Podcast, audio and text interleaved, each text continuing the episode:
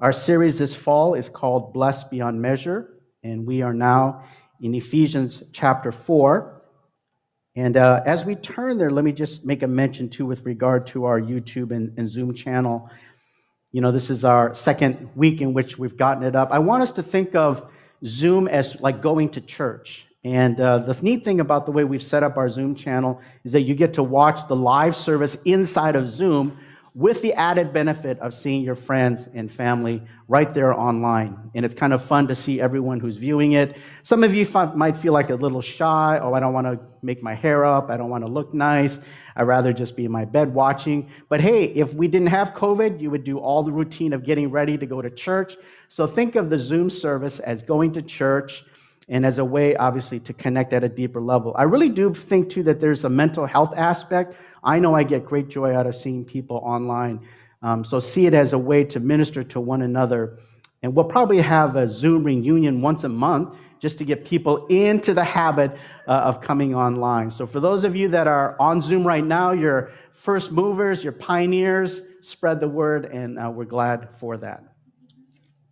Okay, so uh, let me just commit our time uh, in prayer here, and then I'll dive into the message. So, Jesus, we thank you for your word. We thank you for your Holy Spirit.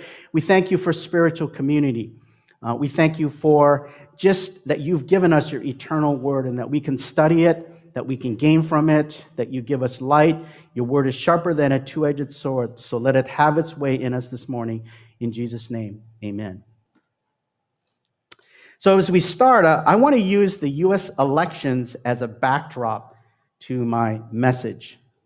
Uh, I typically don't speak on political situations, but um, the situation in U.S. defies any kind of explanation.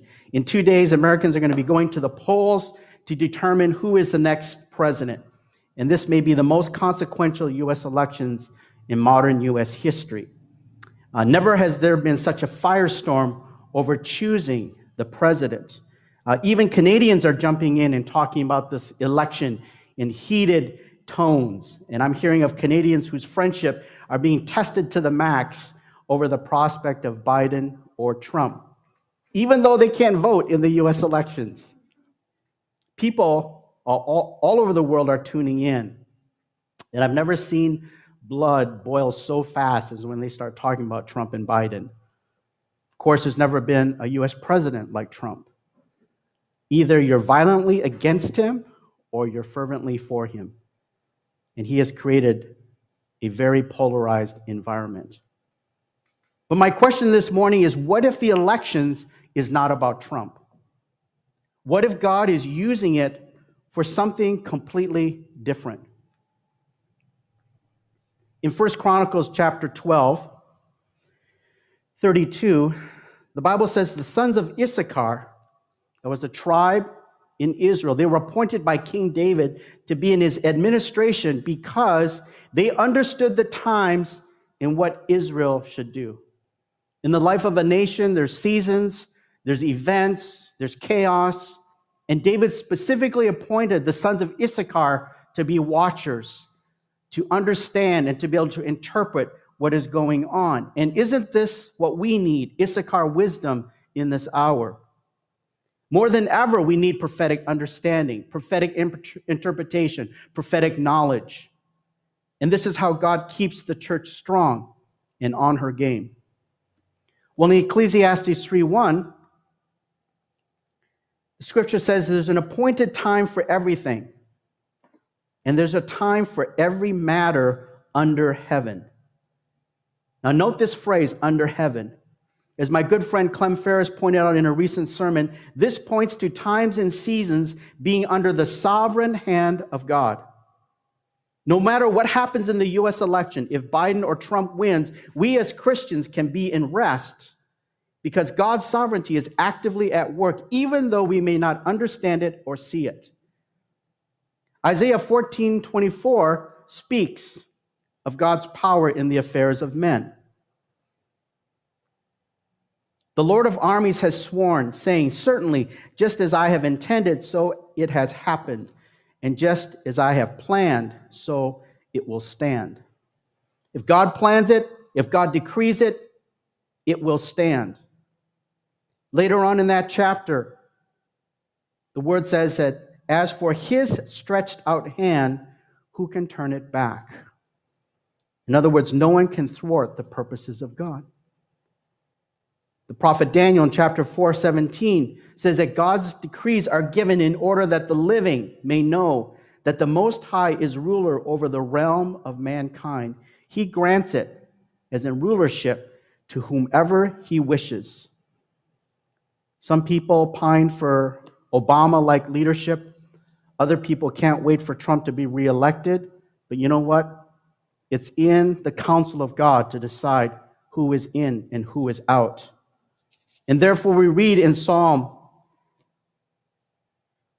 75, verse 7 For not from the east, nor from the west, nor from the desert comes exaltation, but God is the judge. He puts down one and exalts another.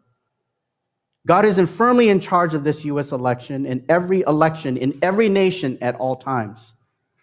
We need to remember this. This is the great confidence that we have as Christians. So, what if this election is not about Trump, but about something else?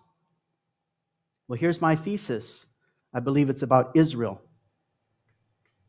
And this might change our point of reference and change a little bit how we think about this. On September 15th, 2020, just six weeks ago, God used President Trump to negotiate a previously unimagined treaty in the Middle East. When Israel and United Arab Emirates, UAE, signed their peace agreement at the White House, it shocked the world and the entire Middle East process. It was completely counterintuitive that such a treaty could be struck between Israel and an Arab nation. This treaty was so significant in the eyes of Israel and UAE that they agreed to call it the Abraham Accord. Now, what's the significance of this title? It refers to the biblical story of the Jews and Muslims having Abraham as their common father. Abraham was the father of Isaac, from which the Jews came. And he was also the father of Ishmael, from which the Muslims came. This title then is a historical recognition from the Bible that Abraham is the father of both lineages. This is a stunning collaboration and show of unity between historical enemies.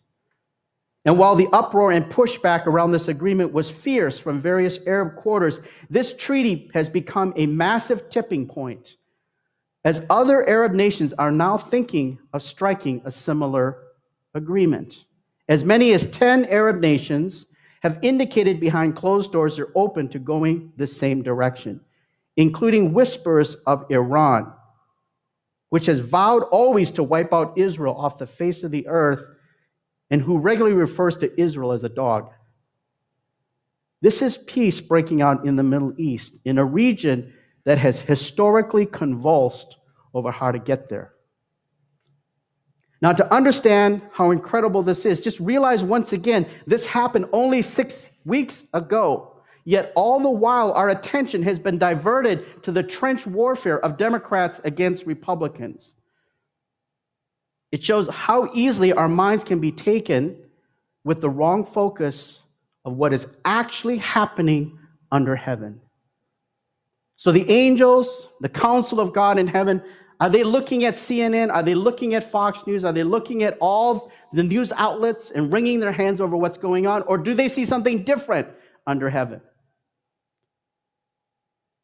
But as exciting as this treaty is to me, this Abraham Accord signals something even more important and more significant, one of spiritual significance.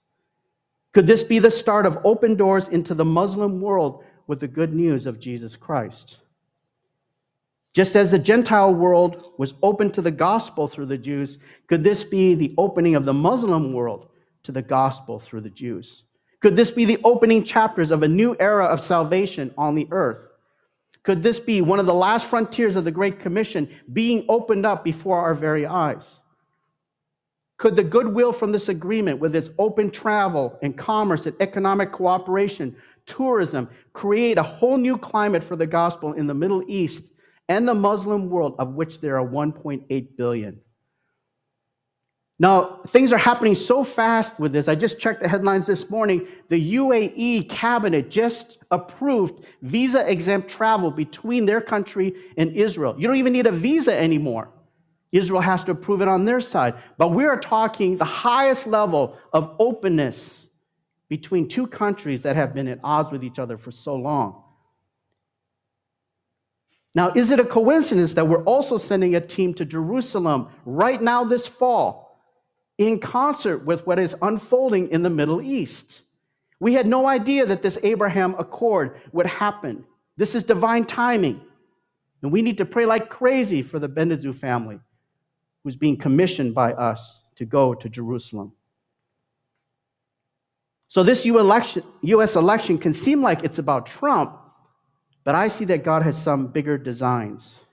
No doubt there are specific purposes that God has for the U.S., but God, being the ultimate storyteller, is writing a much bigger story than maybe we could have thought or imagined. Which brings us to Ephesians 4. If God is acting globally in such a powerful way, right before our eyes, in real time, historic stuff, then we must act locally and make our lives count for Jesus like never before, we have got to double down on the gospel, which is the title of my message this morning. So here's what Ephesians 4:1 says. Therefore I, Paul is speaking, the prisoner of the Lord, he's writing this from prison, urge you to walk in a manner worthy of the calling with which you have been called this is such a great reminder. We have a great call in our lives. It's not a small one, a wimpy one, or a mediocre one. It's a call to live worthy of the gospel. And this is a theme that's always on Paul's heart. When he's writing these letters, he's reminding the churches that he writes to and the Christians that he writes to over and over live a life worthy of the gospel. In Philippians chapter 1, he writes, Only conduct yourselves in a manner worthy of the gospel of Christ. Colossians 1, verse 10, speaking to the Colossian Christians, walk in a manner worthy of the Lord. Speaking to the Thessalonian Christians, a church that he planted in that city, walk in a manner worthy of God. This is a main theme of Paul's writings. Now, we may have various goals for our life get married, land a job, have kids, have a good career, complete my bucket list. But never forget your highest call is to live a life worthy of God. And as Paul writes on in this first part of chapter 4, we see there are three ways in which we are to double down on walking in a manner worthy of our call. First point is this is that we need to cultivate great character This comes from verses 2 and 3. Paul says to walk with all humility and gentleness, with patience, bearing with one another in love, being diligent to keep the unity of the Spirit in the bond of peace. There is nothing like character and integrity that bears witness to the one that we serve. When we're humble and gentle and patient, bearing with one another with a good attitude, and living in harmony with one another, it speaks loudly, even more than our words. Where are the specialists in character and not those who have just focused on making money? Where are those who are fierce in making sure that their integrity is solid and not just that they're fierce in political debate? God always has us in character boot camp because being conformed into the image of Jesus is God's highest goal. Why were the multitudes attracted to Jesus? Because his disposition and demeanor was so reflective of God and worthy of the gospel. It's like they had this massive juxtaposition. They looked at the Pharisees and Sadducees and all their rabbis, and they go, okay, yeah, we want to get close to God, but we just don't feel the pull. And then they looked at Jesus and they go, boy, do we ever feel the pull. If that's what God is like, I want that. I'm going for it. And so, therefore, they flocked to him by the thousands. It says that they just flooded his home, that there was no room. And even at one point, they had to cut a hole in the roof of his house because they were so anxious to get near to him. Something about his character and his disposition and his demeanor that was so attractive. Oh, so that's what God is like. That's what a Christian looks like rooted in humility and gentleness and patience and diligence in fostering peace among the brothers and sisters in church. One of the things that God says he hates the most is those who create strife and bring division. Those who are doing whisperings and things behind people's back that create a disunity in the body. But Paul says here one of the things about living a life worthy of the gospel is that you are an oil and a grace upon the life of the body. Are you more mature this year than last year? Is your character deeper this year than last year? Are you progressing, dear pilgrim? Last weekend, I was watching an MMA championship fight. MMA stands for Mixed Martial Arts.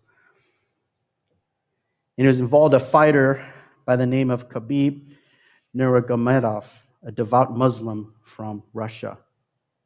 He had a perfect record of 28 and 0, and he was going into this championship fight putting his record on the line.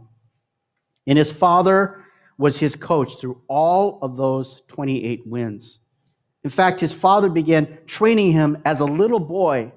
And part of the legend of Khabib, that's his name, Habib, part of the legend is that God taught him wrestling by putting him in front of cubs and bears.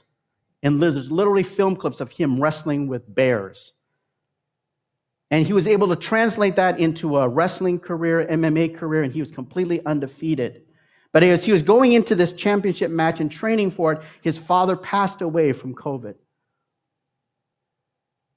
He was grief stricken, and many thought that this would affect his mindset and maybe lose and give up his perfect record. His opponent was super tough. He said, No matter what happens in the ring, I will never tap out. So there was a lot of excitement about this match. And many were thinking that his opponent would be the one to break his perfect record. Instead, Habib defeated his opponent in spectacular fashion by choking him out in the second round. It was one of the most impressive championship wins in MMA history. But here was what was more impressive.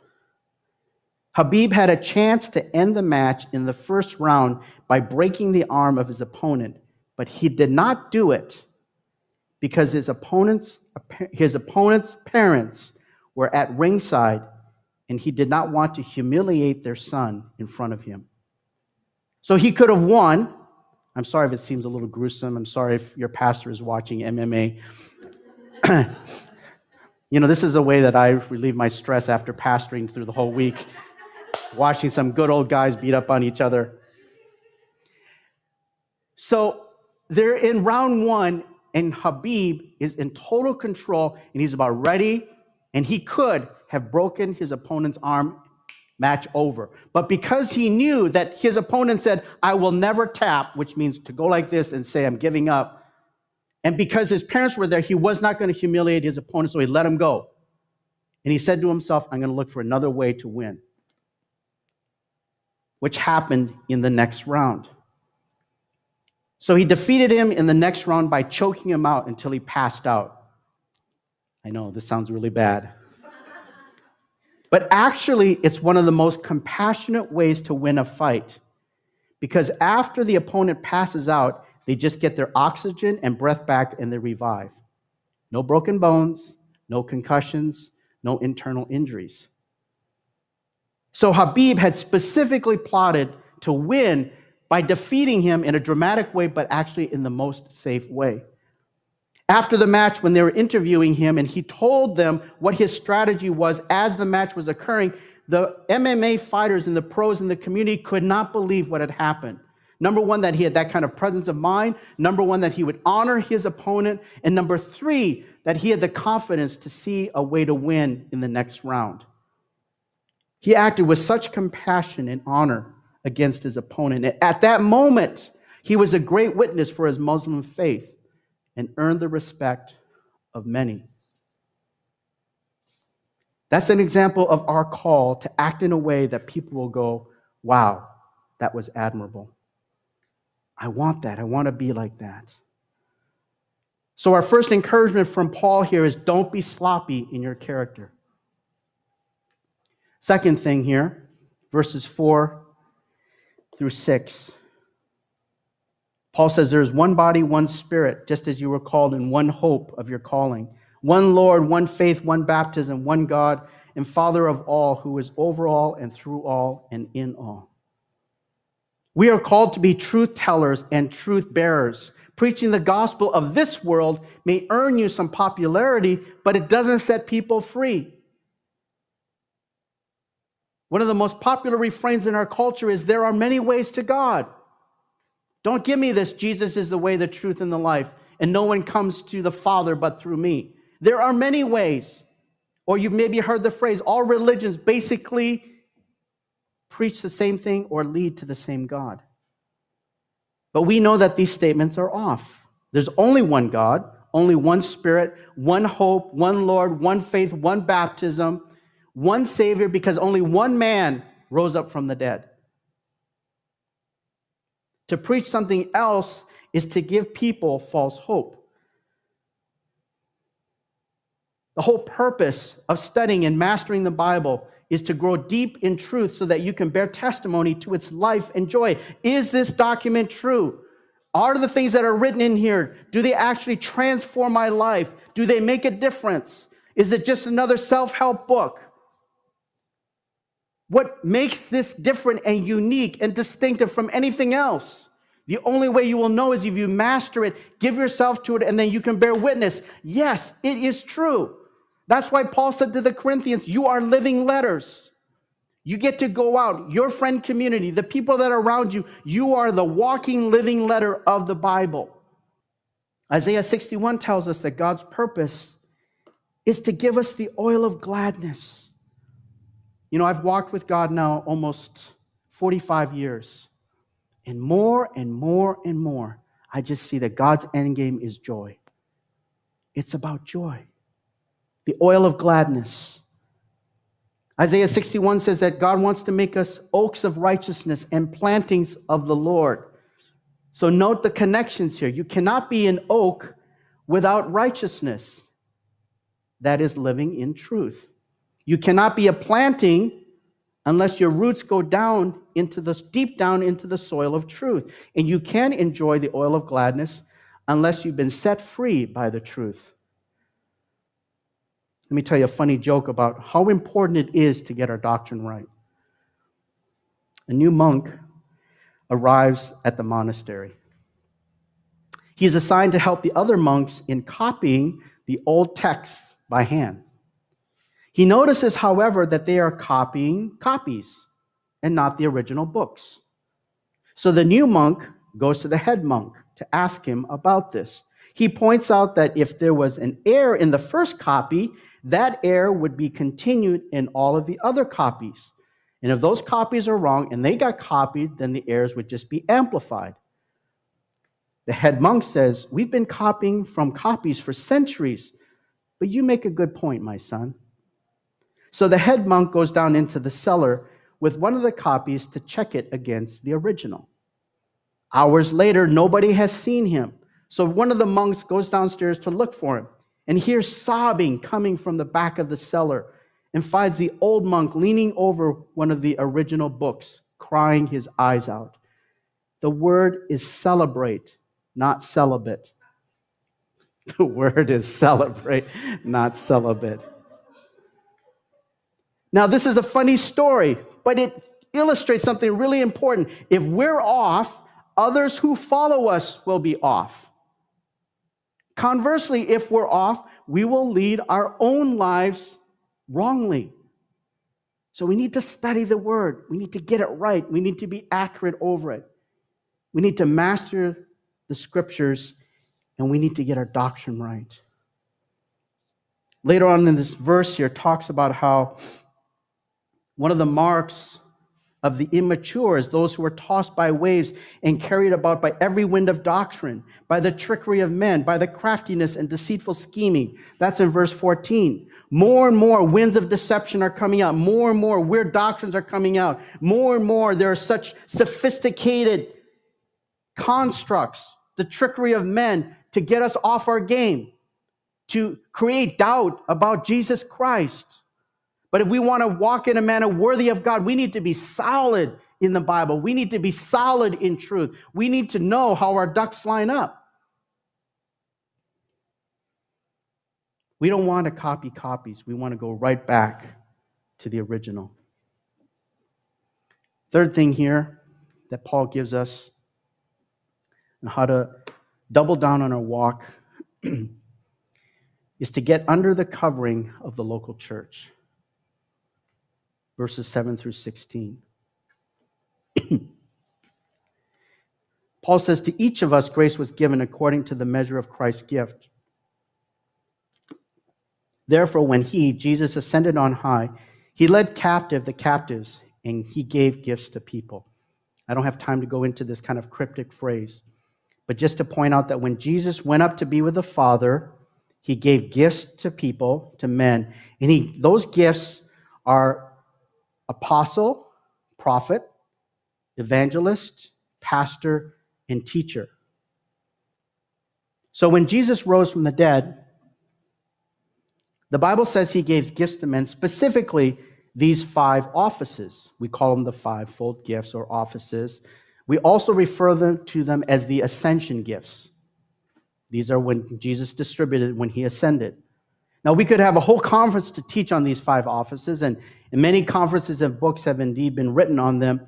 But for time's sake, I want to emphasize a different point. Know that these gifts were distributed when Jesus went to the Father, meaning that the first thing that Jesus did when he left earth was to give us the covering of leadership. God did not want us to be uncovered, but instead made sure that we would have shepherds to look out and care for us. There was not a moment where we were left orphaned. And this shows God's priority that all Christians should be found in a local church.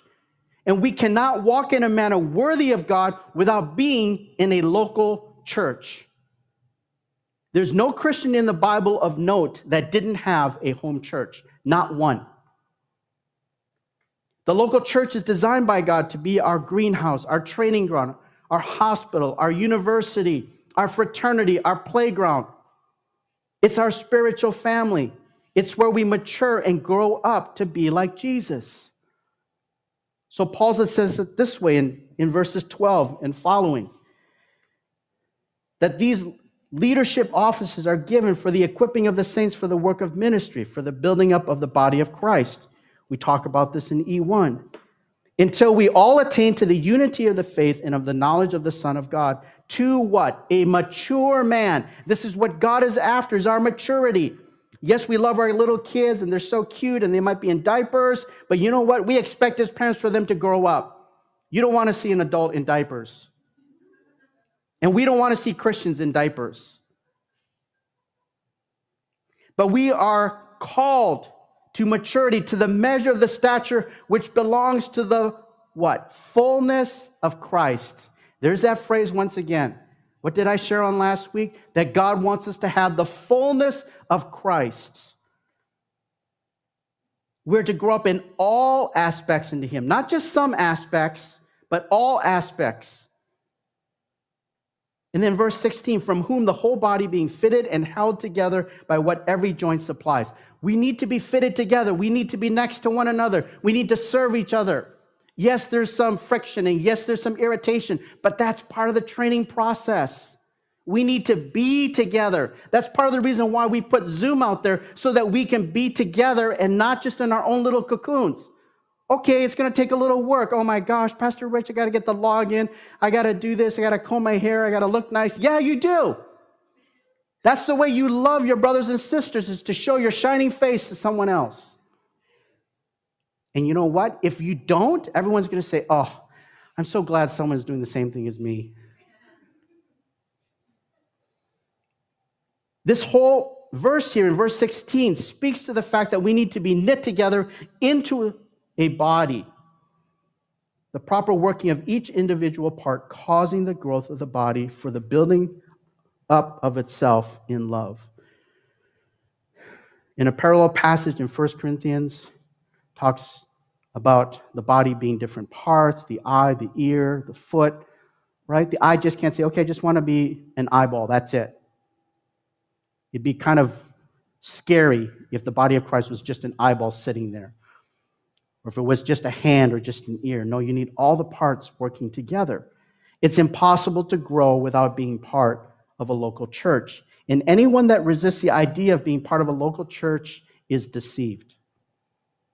Lone Ranger Christians will either wilt in the desert, get picked off by wolves, be plucked over by scavengers, or end up in the world. Not being a member of church is a life of selfishness and nurturing a wrong spirit. You can't learn to love and be selfless if all you live is for yourself and not others. In my 30 years of being a pastor, I've never seen an unattached Christian with a right spirit. Almost invariably, weird Christians don't have a local church. They have weird ideas and weird doctrines, and they only create trouble wherever they go. And those who resist being part of a church are only inviting difficulties for themselves because they don't want to be accountable to anyone. And 1 Samuel 15, verse 23, says this very bluntly For rebellion is as reprehensible as the sin of divination, and insubordination is as reprehensible as false religion and idolatry. That's stiff stuff. Divination is to be out from under God's protection is to look to a wrong source, it's to look to a dark source. And the Bible is saying here is when, when you rebel, when you refuse to be, when you refuse to be part of a local church, you are out from under God's care and love and protection. And now you're under someone else's covering. And that covering is like divination. You're under the influence of darkness. That's heavy stuff, but that's how the scripture sees it. Of course, conversely, if we give ourselves to the local church as, as is God's design and blessing for our lives, Psalm 52, verse 8, King David says this As for me, I am like a green olive tree in the house of God. Now, my wife Mimi has recently really gotten into indoor plants and taking care of them. And oh, she loves them so much and waters them perfectly and makes sure the light is on them and no bugs get on their leaves. There's so much tending to these, to these indoor plants to make sure that they're flourishing. And that's a picture of the shepherd. He's watching over us to make sure that we get the water, we get the nutrients, that there's no bugs that eat at us. And green is the idea of a life that's filled and not dried out. Olive, as in olive oil, speaks of anointing, that we're not lacking in the Holy Spirit. Tree speaks of diligent growth, growing into strength that provides shade and benefit for others. You're not going to get this unless you're in the house of God. You know, the world has a saying it takes a village to grow a child. But that's just paraphrasing the teaching of the Bible It takes a spiritual family to grow a Christian and to mold his and her life into a walk with God that is worthy of the calling. So we summarize living a life worthy of our calling is number one is to cultivate great character, which is about having a right spirit. To study and master the Bible is about having right thinking. To get under the covering of a local church is about having right alignment. And if we state this in the inverse, it means we cannot live a life worthy of the gospel if we have a wrong spirit or wrong thinking or wrong alignment. So, in a time when God is moving globally right before our eyes, as in the Middle East, the call is for us to act locally and to contribute to the cause. Now is the time to not shrink back, but to double down. So, what is God saying you, to you today? What has He quickened to your hearts as we've looked at these verses? Are there any areas that you need to shore up your character, your knowledge of the Bible, your relationship to the local church? Father, we look to you right now. We thank you for this call that goes out from the word for us, God, to walk in a manner worthy of the calling. And Father, this is not an obligation, but it's a great delight and it's a love for us because when we gaze upon you, we see your tremendous care for us, your tremendous love, and we become motivated out of love and not out of duty. And we want to do these things. We want to have sterling character. We want to understand the word. We want to be part of the, the body of Christ. And would you stir, God, that grace afresh in our lives? And maybe our gaze has fallen on things that are just temporal, trying to earn this or get that. But let us be reminded today, God, of our high calling. And more than ever, this is the time that you have ordained for us. We are not living in this time by accident, but you have caused us to live in this time so that we can be witnesses for you. So, Lord, if there's some homework that we have to do in our hearts, there's some homework we have to do in our lives, then help us, Lord, to complete that homework and to do well. Thank you, God, for the challenge, but thank you, God, for the joy and the celebration that we can have in you. We thank you, God. We bless you now in Jesus' name. Amen. Amen.